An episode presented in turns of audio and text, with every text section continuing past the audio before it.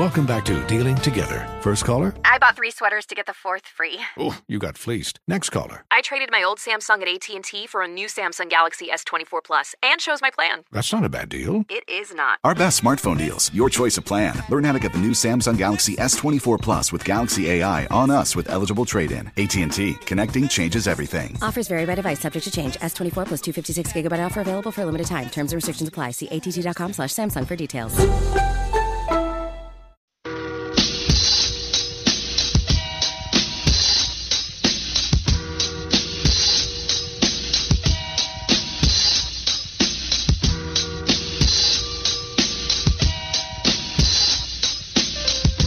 It's Wes and Walker, Sports Radio 92.7 WFNZ. One more hour to go here on Wes and Walker before we hand off the baton to the Kyle Bailey Show. Smoke Ludwig just being in here, always giving him some hell, Wes. Can't. I got to- you, man. He's, he's got such a lovable face. I know. Well, just he's a- just a lovable dude. Like Yeah, Smoke is great. that's what I'm and- saying. And you can't let that man leave without calling Kevin Harvick overrated or without making some joke about Tony Stewart. You can't let that man Hey, live man, in his you know, NASCAR heaven. Yeah, I gotta, you know, give him the business. Did you watch or log the Clash this weekend? Did you do anything revolving that? Uh, unfortunately, with my schedule, I'm I'm done at Fox, which I really hated. That that place definitely meant a lot to me, so I'm no Okay. longer an employee there. But uh, I didn't know that. yeah, and I did not get to see um, much of the class last night. There was so much on. I had a lot of stuff to watch, man. I tried to watch the Baltimore Ravens 30 for 30, which I didn't like that because to me, it, Did you watch it? I did, but in my opinion, it was no different than the America's game. The only thing that really was added to it was the death of Siragusa. Because you know the America's game, I love those. You talking about something you can watch all day in the summer when there's nothing on. The America's games on NFL Network, I can watch them all day from beginning, starting with Super Bowl one champion all the way. So the Baltimore one had Ray Lewis, Siragusa, I believe Rod Woodson and Brian Billick were the four people that talked on it. So it wasn't really much. I can't remember who I, or was it Shannon? I think Shannon was on there. I think it was Shannon, Ray, Dilfer. I can't remember the You're talking about the, whole, combination. the just the roster or the there's some no, stuff that you them. saw? You never watched the America's games? Uh, maybe not. No, I don't think. I thought you were just talking about the games with Baltimore. No, no, no. America's Game. Those are the documentaries that the NFL Network does on every Super Bowl champion, and they pick Oh, three. okay. Didn't know they pick Okay, three no, players. seen- yes, and yes. the coach, and they talk about the season and Uh-huh. different things.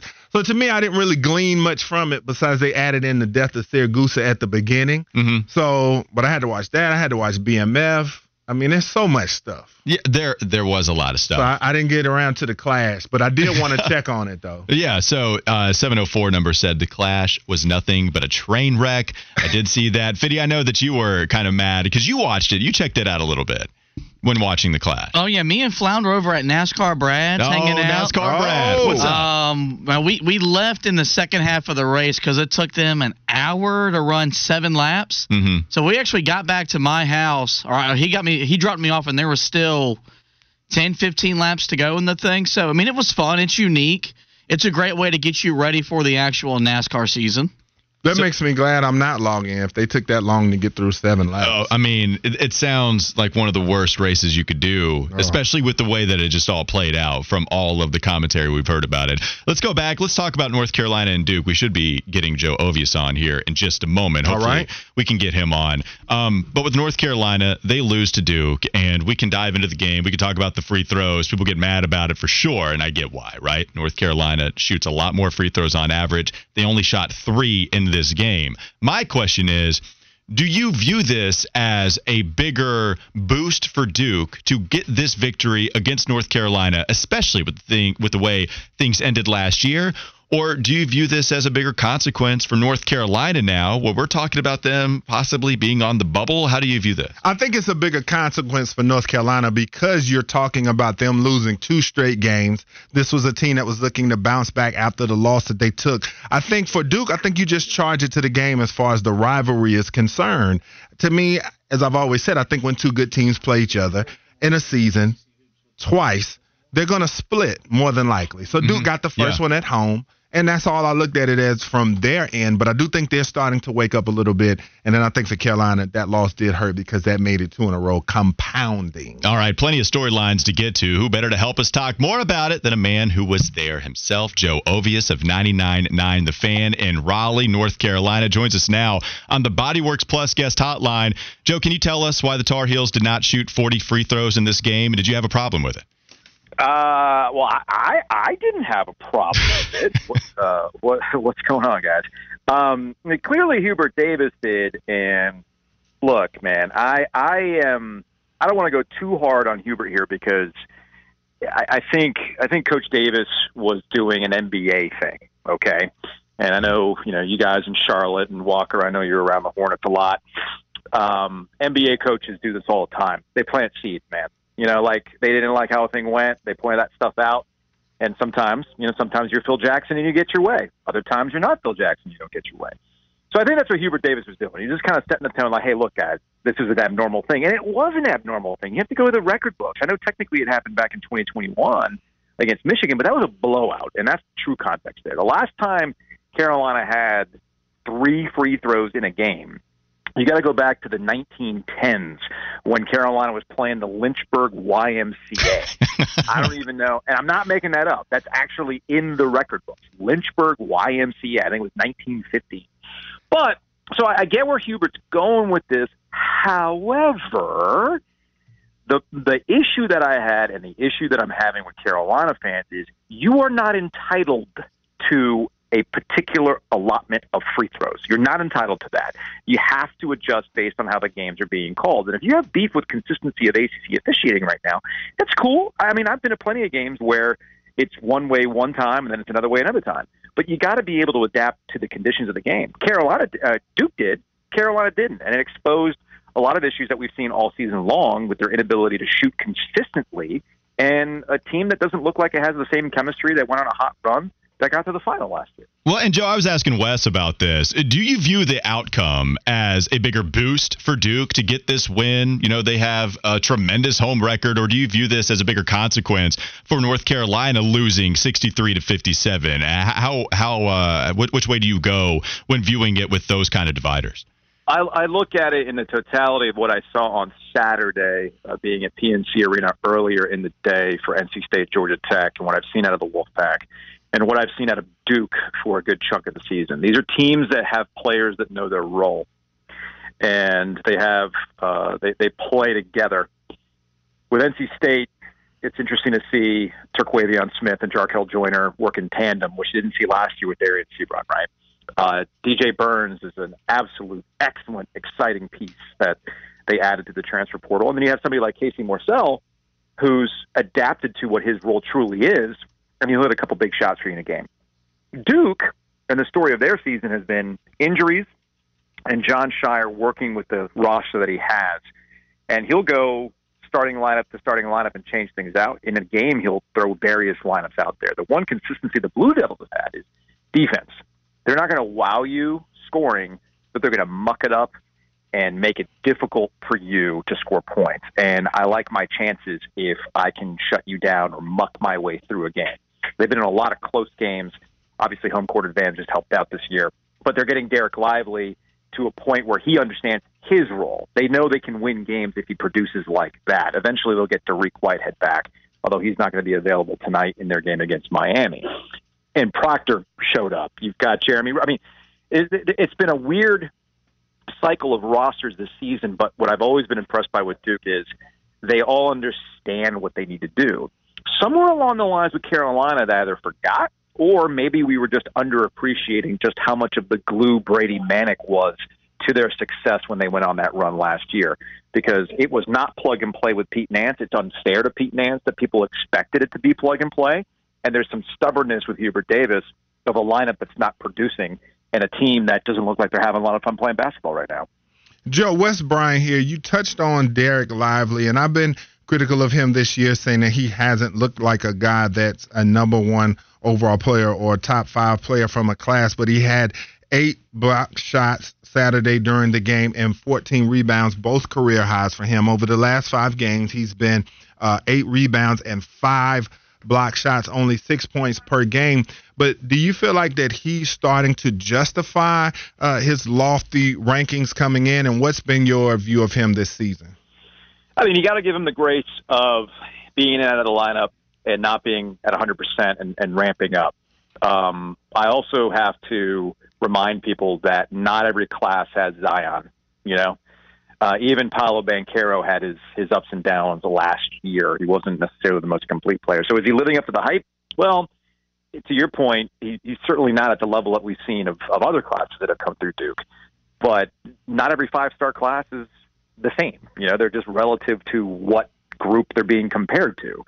So I, the way I kind of view this is he's, he's clearly got the skill set, but it's it's understanding what you can maximize. So I think, and who's the bus driver, as my co-host Joe Giglio likes to talk about as well, right? Whereas Paolo Banchero was that guy last year. That's clearly not the case for Dereck Lively, but he can still show you what he's got. I think Kyle Filipowski's that guy who drives, especially since Jeremy Roach has been kind of up and down with injuries. So is he living up to that hype? Is he going to be wowing NBA scouts? Yeah, maybe not.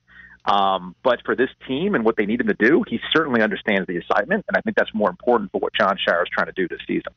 And then you talked about Kyle Filipowski. I, I got a two part question for you here. So over the last seven games, Filipowski's been 20 points and 11 boards. Do you see him as a guy that can take this team where they want to go, which is, you know, Final Four, national championship type? Do you see him in that ACC Player of the Year type of vein? And then the second part, I was going to say, is Tyrese Proctor with his recent play, with the way he's been able to assist the basketball, light on turnovers, is he the point guard or is he turning into the point guard that they need? I think he's turning into that. So I'll start with I'll start with Proctor. I think he's turning into that guy. It'll be a really interesting uh, run through February as things start to coalesce and we get a better idea of how they want to go through the ACC tournament and the NCAA tournament. About Kyle Filipowski, Mean, look, he's uh, the one thing that I thought was interesting on Saturday was Carolina clearly had an emphasis to, to question his toughness. Right, that this is a tough Duke team. They're physical with him. I like the fact that the referees let him play. I like a physical game. I want to see that stuff down low. They tried to big boy him. You saw him on the ground a couple times. He doesn't back down, man. Yeah, that's that's that's been impressive from Kyle Filipowski, and he's probably their most consistent scorer uh, in in what he's able to do in stretch. He can sometimes be a defensive liability, but uh, that's where the the switching of the lineups has come into play for Jon Scheyer. While you'll see, and Jon Scheyer being adaptive too, right? Uh, that's why Dereck Lively's um, it, his improvement has been so key to the success that they had in, in Saturday's game against Carolina. Because I don't know about you, if you saw Ryan Young all of what four or six minutes that he played, Armando, Armando Bacot was going to just yam on him if he wanted to, but Scheyer didn't stick with it and he and and you know they they mix things up. So this is a this is an interesting Duke team with a lot of interchangeable parts, but if they're going to go far for your question, yeah, then yes, Filipowski has to stay consistent scoring, and I and I've, I've liked what I've seen so far. Joe Ovies joining us on the Bodyworks Plus guest hotline. It's Weston Walker Sports Radio 927 WFNZ. You know, Joe, you, you, did help me, by the way, with some career advice on Twitter. I saw you tweet out, I don't know how long it was ago, but you tweeted out, it's important for personalities to attend the game as a fan, right? At least like yeah. once a year for some of these teams. Yeah. I, I know you didn't do that at Cameron Indoor, but you were there at Cameron Indoor Stadium. So how did the mood feel to you from the fans, given all that it ended last year with that loss that they suffered in Cameron Indoor, and then of course in the NCAA tournament? Was the mood any different from the last time you attended? Well, I'll say this: I did not like how Duke showed out for game day. Now, say what you want about game day, but you know, given what had happened last year, I thought it was interesting that Carolina fans were able to quote unquote infiltrate Cameron Indoor Stadium for a free event and show out for the ESPN uh, pregame show. But as far as the actual game is concerned, uh, that's probably the drunkest I've seen students in quite some time. uh, they had two kids pulled out because of quote unquote dehydration. I think we know what that code is, mm-hmm. given that we've all been in college at one point in time. So it's probably the drunkest. And and I'll I'll bring up something that uh, my colleague Luke DeCock over at the News and Observer uh, brought up when I was talking to him at the Stadium Series ice reveal today at Carter Finley Stadium. Um, you know, when you went to the game last year, it was about the ceremony of it all, the specialness, you know, seeing all of those players come back from Coach K. We're talking NBA pros, guys in the Hall of Fame, that kind of stuff, right? And like the weird scene that I saw between NBA Commissioner Adam Silver and Jerry Seinfeld sitting next to each other, like you know, that's like that's like an instant Seinfeld episode. You know, what's the deal with the commissioner and Jerry Seinfeld? So it was kind of a weird vibe it wasn't necessarily a game, and maybe that's why it played out the way that it did. This felt like a game. This, you know, people who are at Cameron Indoor Stadium for this one, which I believe was probably the lowest secondary ticket market we've seen in this series for a while, they clearly wanted to be there to watch a high level basketball game. I don't want to go full purist gatekeeping on you, but you wanted to be there to watch a basketball game, not the scene. And I think that's what helped make it a really loud, loud Cameron on Saturday and why you had students chucking things onto the court where they got warned twice. That was old school on Saturday night, and I enjoyed it.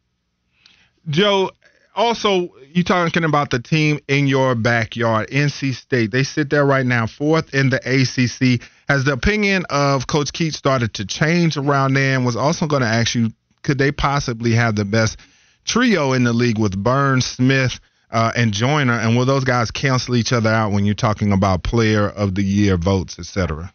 Yeah, I don't, I don't know. With state, it's tricky, man. You know, to to to quote my colleague Joe Giglio, you, you get you get burned by the law of the wolf all the time, man. You know, when you expect the most out of the wolf pack, they're going to give you the least, and if you expect the least out of them, they'll, they'll surprise you. So I, I, I like where NC State is uh, about Kevin Keatts. I it's going to take more than just making the NCAA tournament. We're at the point with Kevin Keatts where a lot of fans have made up their mind. And while I'm the first one to tell you that attendance at college events has been soft for several years, and I don't want to get on fans for not going because it's expensive. I mean, I'll use PNC Arena as an example of this. Uh, to go see a bad Florida State team on a rainy Wednesday night is going to cost you 20 bucks to park upper level seats are expensive. They're not on a discount. So why am I going to waste my time doing that when I got a 70 inch television at home? I was surprised that a one o'clock game against Georgia Tech, even though Georgia Tech is bad, you know, you want to go see DJ Burns in person. That was a bit of a soft crowd on Saturday. It's not going to be a soft crowd on the 19th when Carolina's here. That'll be your typical NC State Carolina kind of crowd. It'll be rowdy. It'll be a lot of fun to go to it uh, it remains to be seen how fans will react to a long tournament run. I think what this year showed is that Kevin Keatts probably should have made some changes to the coaching staff a year ago rather than this past season. He should have done it a year earlier. I think it also shows you the changing nature of college basketball, where the transfer portal will give us and take us. Uh, sometimes you get a couple guys and it works out. Sometimes you don't, and you just have to ride with that. So I think there's a little bit of apathy given how things have gone the last couple of years. If I'm an NC State fan, what I would be worried about is Keatts seeing the writing on the wall and then going somewhere else. So we'll see. You know, economics might play into him sticking around, but he might not want to stick around if you catch my drift. All right, that's Joe Ovies of the OG and 99.9 The Fan on the Bodyworks Plus guest hotline. Follow him on Twitter, by the way. At Joe Ovies. might help you with some career advice as well as he did with me. Joe, we appreciate the time, man. Thanks again for hopping on. Thanks, Joe. All right. Take it easy, guys. Joe Ovi is talking about the North Carolina Duke game, also sprinkling in a little bit of NC State analysis. I want to get back to some of that because I thought that was an interesting point. Let's focus on the Wolfpack, talk about Kevin Keatts, where he is in the minds of NC State fans. That's coming up on Wes and Walker, Sports Radio 927 WFNZ. Life is full of things to manage your work, your family, your plans, and your treatment. Consider Kesimpta, ofatumumab 20 milligram injection you can take it yourself from the comfort of home. If you're ready for something different, ask your healthcare provider about Kesimpta and check out the details at kesimpta.com. Brought to you by Novartis Pharmaceuticals Corporation. Welcome back to Dealing Together. First caller? I bought three sweaters to get the fourth free. Oh, you got fleeced. Next caller. I traded my old Samsung at AT&T for a new Samsung Galaxy S24 Plus and shows my plan. That's not a bad deal. It is not. Our best smartphone deals, your choice of plan. Learn how to get the new Samsung Galaxy S24 Plus with Galaxy AI on us with eligible trade-in. AT&T. Connecting changes everything. Offers vary by device, subject to change. S24 plus 256 gigabyte offer available for a limited time. Terms and restrictions apply. See att.com slash Samsung for details.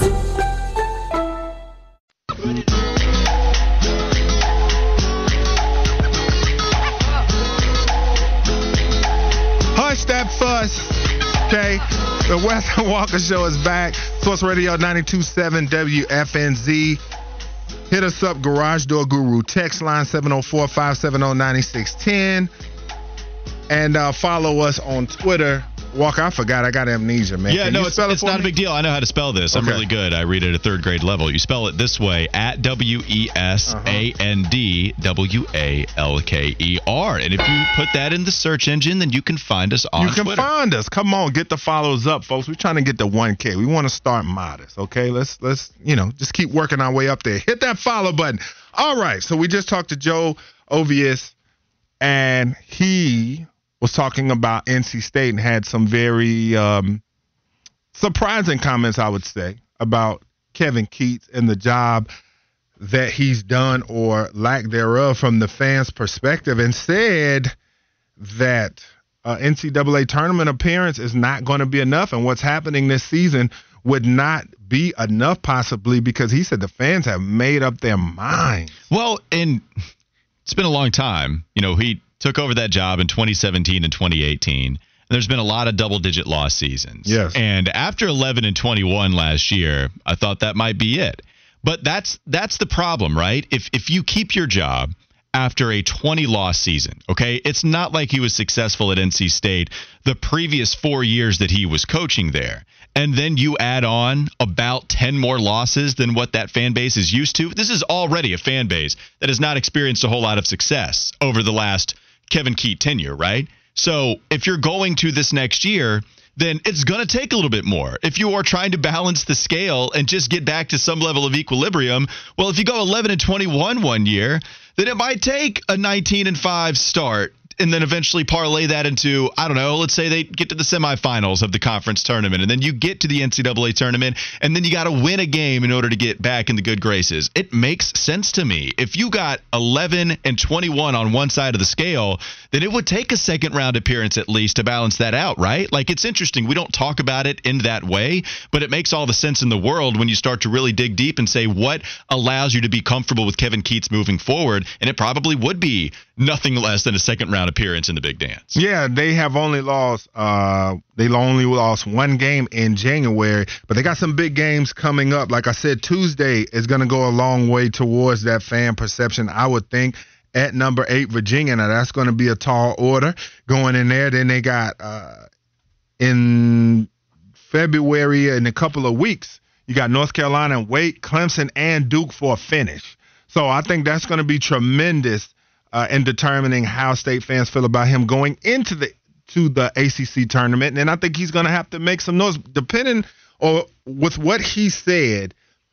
I mean, he's going to have to close out strong, go into the ACC tournament, and make plenty of noise. Pretty much make it to the final four, I would think, and then get into the tournament and dare I say, Sweet 16. Well, this is going to be, you know, with Mark Gottfried, they would always underperform in the regular season. And then there were a couple of times where they got to the Sweet 16 in the NCAA tournament. So you would have a lot of talent Yeah. because of various ways that Gottfried would get it. But nonetheless, you would have lots of talent, underperform in the regular season, get to the big dance, and then get to the Sweet 16. Where with Kevin Keatts, if you have Terquavion Smith, Jarkel Joiner, and DJ Burns, who you just asked if there's any way he's playing himself into ACC POY, mm-hmm. if there's any way that he can do that, averaging just 12 a game now, but not after recently. I mean, he's been averaging like closer to like 16, 17. The mm-hmm. dude's been an absolute beast. If you talk about that trio having a first round exit, and then, you know, we're talking about a early exit in the ACC conference tournament as well, then that's going to be a sour taste, even with you having the talent now. Like, think about how bad that would be after a successful regular season and then underperforming once you get to the postseason. Yeah, that'd be really tough for Wolfpack fans to swallow. Well, I think the tricky part too for Keith is that with the nature of today's college basketball, can you continue your success? I don't know who's going to go. I don't know who's going to stay. We know Terquavion Smith more than likely is out of there. So you lose your key cog right there, and you have to keep replenishing yourself through probably the transfer portal. Hopefully, you can land some some freshmen, and that's an interesting part of uh, college basketball now too. How freshman recruiting, unless you're a top guy, the transfer portal has pretty much trumped that. Unless you buy your team, according to Jim Boeheim, right? Right, correct. so we can talk about that as well, but that's going to be a tricky part for Keatts as well, as far as replenishing his team through the transfer portal, because that's what he did this year to flip uh, that roster on his head. I told you when I saw him in Amelia Island, that's what he said he would do, and he's done that. And yeah, so what about those comments from Jim Boeheim? He comes out and it sounds like he's kind of making excuses as to why Syracuse isn't doing what a lot of people expect them to do. He comes out and says, Pitt, Wake, Miami, all bought teams. He sounded like Petey Bell at the end of Uh. Blue Chips. The best players money can buy. hmm Yeah, I mean that's what Wake Forest is getting. Is Right. what he's accusing. Apparently, Jeff Capel was asked about that as well, and he said no comment.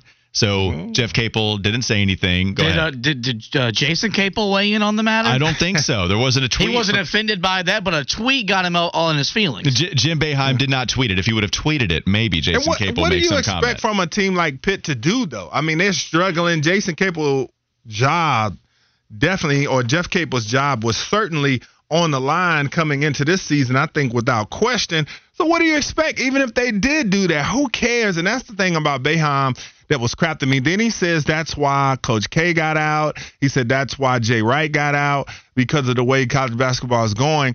But the thing is, you can't use that as an excuse anymore. It's legal. It's legal, Jimmy. Well, what what's hilarious too about that specific comment is Jim Boeheim is in rarefied air, not unique, but in rarefied air as far as how long he's been coaching. So it's funny to me. That's the reason that Coach K got out. It's not the fact that he's been coaching forever. Right. It's not the fact like he didn't mention Roy Williams. Jay Wright, okay, maybe there's a point there.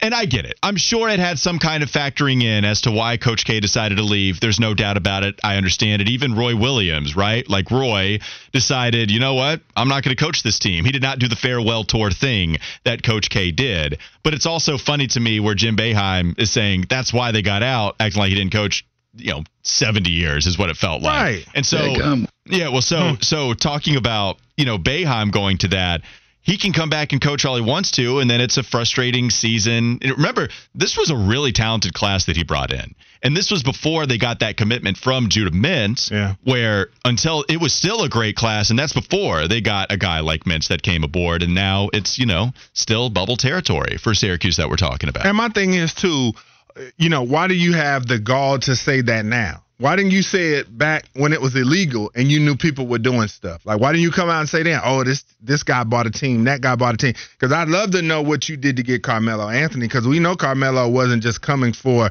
uh, Syracuse's communications program. you know what I'm saying? Like, I know that some things were done to get Carmelo Anthony to Syracuse, and you can't convince me otherwise. So you, you know, to me, I just thought that that was just not it was a moot point to me to say that in an era now where it's legal. I think you just have sour grapes because your class didn't turn out um, to be what it could be. Right. Well, yeah, and right. I mean, when you're talking about Joe uh, Jim Boeheim discussing if he's going to retire soon, and you want to bash on college basketball, saying that's why guys are leaving, but then you're like, well, yeah, I, I might come back. But I mean, leave if you want, man. I mean, you've been coaching forever. It's fine. And if you want to come back, then cool. But these are the rules. This is what it is. And that's one of the problems too. I mean, he's sitting there in the article talking about I can do whatever I want to do and this, that, and the third. And Okay. I'm like, I mean, great. Yeah. Fantastic. You know, go make a Final Four once every, you know, 10 years and, you know, that that's just fine. Like, is there ever more? The dude is so frustrating. He really is because he does have a championship. There are not a lot of coaches out there that have a championship, and he mm-hmm. gets his flowers for that. Yep. He gets to a Final Four appearance. He kind of salvaged some of this reputation the last, what, decade because he's able to get there as an 11 seed. Syracuse was a bubble team all the time. And then you get in as an 11 seed, and then they pull out this first round upset. You know, they beat whatever is the, if they're an 11 seed, they play whatever six seed. If they're the 10, they play whatever seven, and then they make this run. And then they get to the final four, and it's like, great, man. Like, so now misseeding, it's kind of flipped on its head where Jim Boeheim did this great job, but we forget why they're the 11 seed in the first place. Just frustrating. Jim Yeah, Boeheim's a frustrating dude. All right, so let's flip the page real quick. It's the beginning of the week. We got all week to dig more and more into this, but of course, there's a game being played on Sunday, correct? Uh, yes, you're talking about ACC basketball? Uh, no, I think it's a football game Oh, that's going to be played around 6:30. It'll be a lot of commercials. We'll be eating good, chilling. Are the Niners in there? Ah, there you no, they're not. Our He- quarterback he- got hurt, unfortunately. What's funny about Fitty is he was looking at his phone and then he heard us talking about this and then he got a sense of urgency to turn on his mic, grab it, put it in position just to throw shade your way. I know he did, man. It's okay. I just throw it back out like Dereck Lively did eight Carolina shots. So anyway, uh, no. So what was interesting was that I saw over the weekend, and I said I'm really going to monitor this. So you know they talked about scripts and the NFL being fixed That's right. and things like that, right?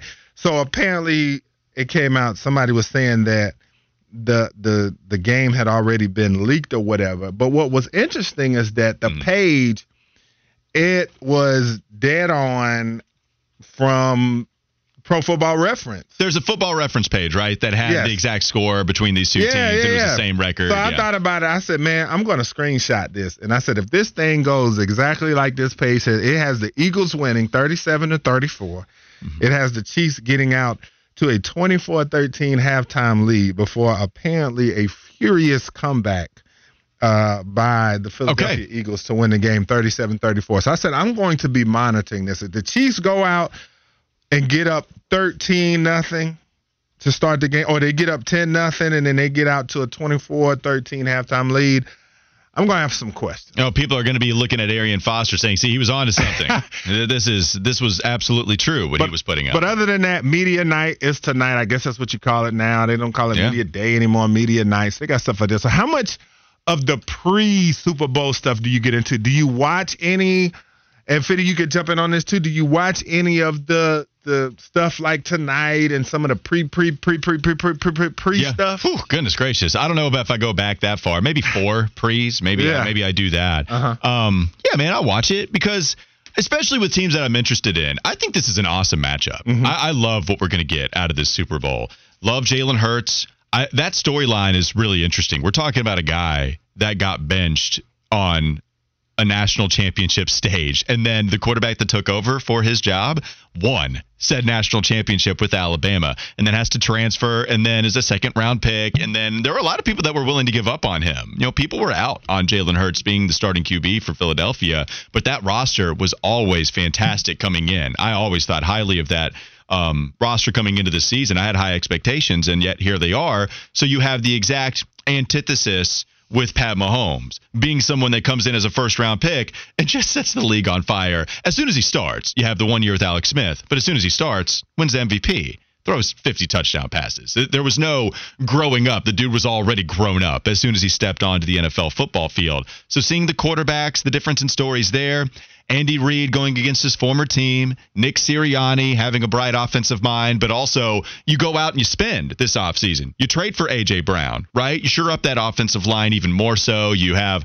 um, Chauncey Gardner Johnson, you go after him. So I just, I love the, the matchup here with a lot of different philosophies as how they both got to this point, the highest stage in the NFL. Yeah, and I can't wait to see this matchup in the trenches. You know, they talk about the pass block win rate for the Kansas City Chiefs and then the 70 plus sacks by the Philadelphia defense. I can't wait to see because to me that's going to be the key to the game because you know you talk about Patrick Mahomes and we look at him as the Michael Jordan of the sport, but I think he, hasn't fully earned that reputation yet. But I think if he can get this Super Bowl win, I think that certainly will put him in that that boogeyman class, so to speak. He become two and one in Super Bowls, been to five straight AFC Championship games, and the Chiefs look like they won't be slowing down anytime soon with him at quarterback. Not to mention the first matchup between two African American quarterbacks uh, coming up in this, and the youngest quarterback matchup ever as well. So there is a lot to like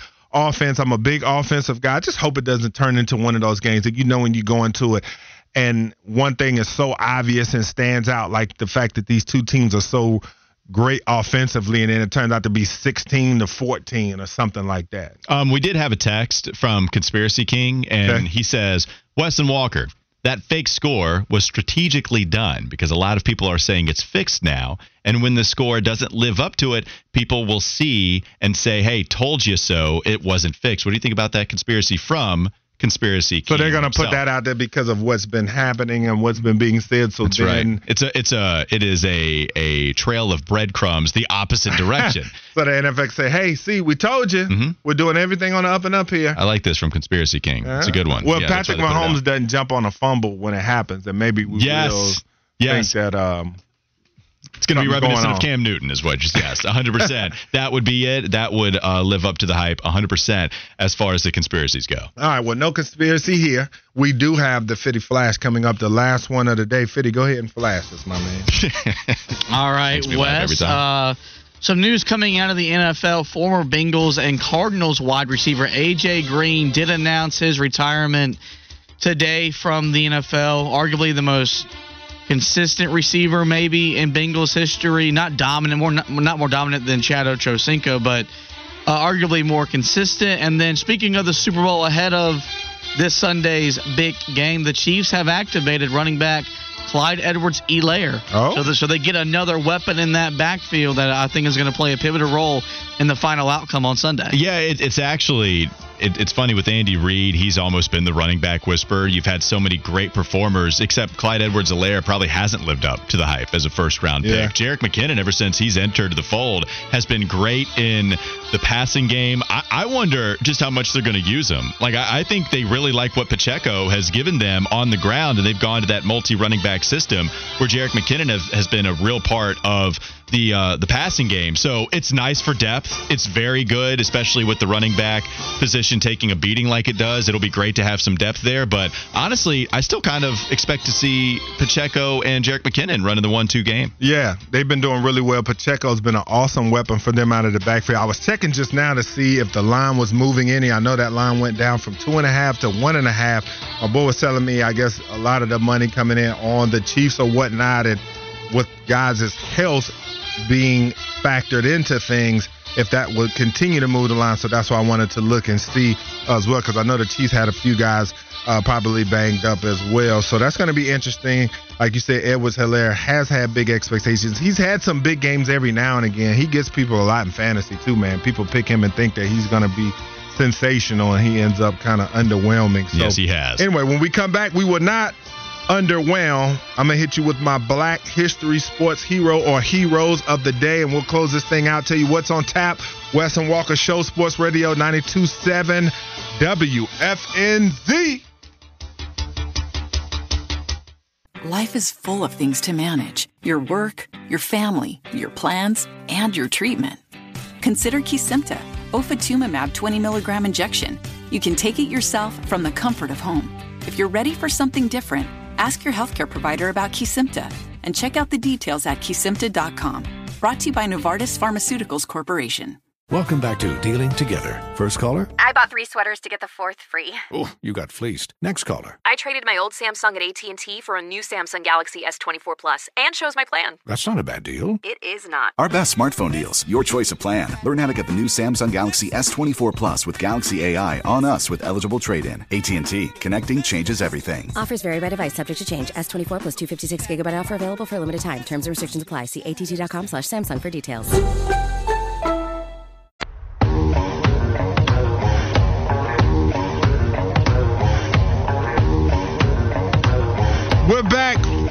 Wes and Walker, Sports Radio 92.7 WFNZ. And it's that time for the Black History Sports Hero of the Day. And we're going to go to Fitty's, one of his favorite places, NC State. Irwin Holmes. In 1958, Irwin Holmes joined NC State University's tennis team, making him one of the first black athletes at the university. He would also become the first African American to serve as captain of an athletics team. While he was there, he was inducted into ele- into the Electrical Engineering Honor Society, Eta Kappa Nu. In his junior year, he also ran track. He played intramural basketball. He was the first athlete to integrate the Atlantic Coast Conference, and in his senior year, he was made co-captain. As I said, he was one of the first four black students admitted as undergraduates in 1958. He would also earn the distinction of being the first black undergraduate to earn a degree graduating with a Bachelor of Science in Electrical Engineering in 1960. He stayed involved with the university, supporting NC State's Engineering Foundation and the university's minority engineering programs. The Irwin Holmes and Black Alumni Society Conference Room on the Centennial campus was named in his honor. And post NC State, also he was uh, he he worked at a few places, but settled in at IBM and did his thing there as a senior manager of computer development at IBM. He earned two patents and was a key member of the task force that led to the development of the IBM PC product line. Uh, he's also been an entrepreneur and he developed a shopping center in Durham, started a gourmet restaurant, and developed other real estate ventures. So, salute to Irwin Holmes, one of the pioneers at NC State University. So in 1960, he was also included in Sports Illustrated's Faces in the Crowd feature. Do you guys remember the Faces in Yes, the Crowd feature for I Sports do. Illustrated? I absolutely loved it. And mm-hmm. Sports Illustrated came out with a special edition one time where they had just an entire magazine of all of the faces in the crowd that actually did something professionally or became huge stars in their sport where it was Joe Mauer was somebody that I can remember because he was this top-notch quarterback and so he was in the faces in the crowd for his quarterback um, experience and then actually goes on to win MVP in the AL playing alongside everybody with the Minnesota Twins. So that was cool. The faces in the crowd man. I I mean I don't even know if they still do that to be honest with you I thought the last time I looked at one, they still do. uh-huh But yeah, I'm with you, man. I used to always like to look in there and see that and see see where people ended up. Question around the room. Were you guys big Sports Illustrated for Kids fans? Yes. I loved it. Fire. Straight fire was Yeah. SI for kids. I was too good for it. I was just a straight Sports Illustrated guy I because got I, wanted both. the swimsuit edition. I got both. Well, and, and when that hit, got that as well. But I did have both SI for kids a- uh, as well as Sports Illustrated. I loved both of them. Plus the little cards that you would get. You could read the fun games. I was all about. Yeah, it was great, man. They had really cool articles and stuff that they would do too. It's kind of like Nickelodeon does now, like with the NFL stuff that they have. And uh, the Hornets had a pretty cool Sports Illustrated for Kids cover. I can't remember. I think it was LJ and Zo that was on the front. Uh, and my computer quit being so slow. Do they still do SI for kids now? I mean, is that something that goes on? I don't think that they do because I think print media is kind of taking a little bit of a lick. I don't see uh, Sports Illustrated for kids though. Okay, well, real quickly, as we're on the topic of, of children, I wanted to get to your contract that you wrote out for your son Okay. because you put this into the group chat last night, Uh-huh. and Fitty said, I, I don't know, probably a, a profanity in there, but he talked about how great it was. I did the same. Okay. Like you, you gave your kid a contract Uh-huh. to where if he fulfills a few incentives, Uh-huh. Then he gets a certain amount of money or a certain amount of whatever, right? Like Yeah. some some different advantages. yeah, Yeah. that's right. So please tell us about the contract that you gave your kid as far as it um, uh, surrounds playing basketball. Well, basketball. the main incentive was to get him to block more shots. I've really been trying to get him to be more of a shot blocker. So I said, hey, he loves the toy car. So I said, the little cheap ones that's 99 cent that he likes to buy. I said, I'll tell him for every one he gets, uh, he every block he gets, he can get one. But then I said, man, let's just go all the way. So I said, I can teach him about negotiation, contracts, incentives, different stuff like that. So I wrote him up a contract and he was all for it. He was super excited about it. I said, we can sit down and have a signing at the table. I said, you want to sign on the table? You want to sign it on this book? And he's like, no, I want to sign on the table. And I taught him about signatures and what that looks like. So I have stuff in there like every 10 points, he gets $5. Every block, he gets a dollar Hot Wheel car uh, of his choice. Uh, you know, every assist he gets a quarter, every rebound a quarter, things like that. And so, uh, but one of the most important things, good body language and leadership, though, for the entire game, he gets a dollar. So, uh, lots of different incentives in there. I have about seven or eight uh, in there. So it was pretty cool, man. He liked that a lot. So yesterday he earned uh, he earned five twenty five. Yes. And and so what I'm interested in, if he gets, is is there any way that he could get 20 points and then get ten dollars? Like, is there a chance that we could see some kind of expensive uh, output? From, from your son, where it's like, ooh, uh, may, maybe if there's a benefit of the doubt as far as the leadership, maybe you just give it the other way. Like, I'm not trying to give away all my cash. Yeah, no, man. I mean, I'm all for it. Like I said, we made the deal, and then, like I said, if he fulfills stuff, man, I'll I'll Mm-hmm. pay out. So I gave him his money uh, yesterday, and so we did the little green light thing. He has a little green light card that he has, and so I can put the money on there. Mhm. And so uh, yeah, man, we did it like that. And then when he plays this next season, if he want to comes back, if he wants to come back to the table and renegotiate some stuff, we can renegotiate, draw up a new deal. Now, this is the problem, right? I don't Uh-huh. feel like there was any representation here. Like he needed to have some lawyer or agent present with him to make sure that this was a fair contract. You know what? I will. I thought about that too. I said we could have really made it for have him take it to like my mom or something, let them read over it before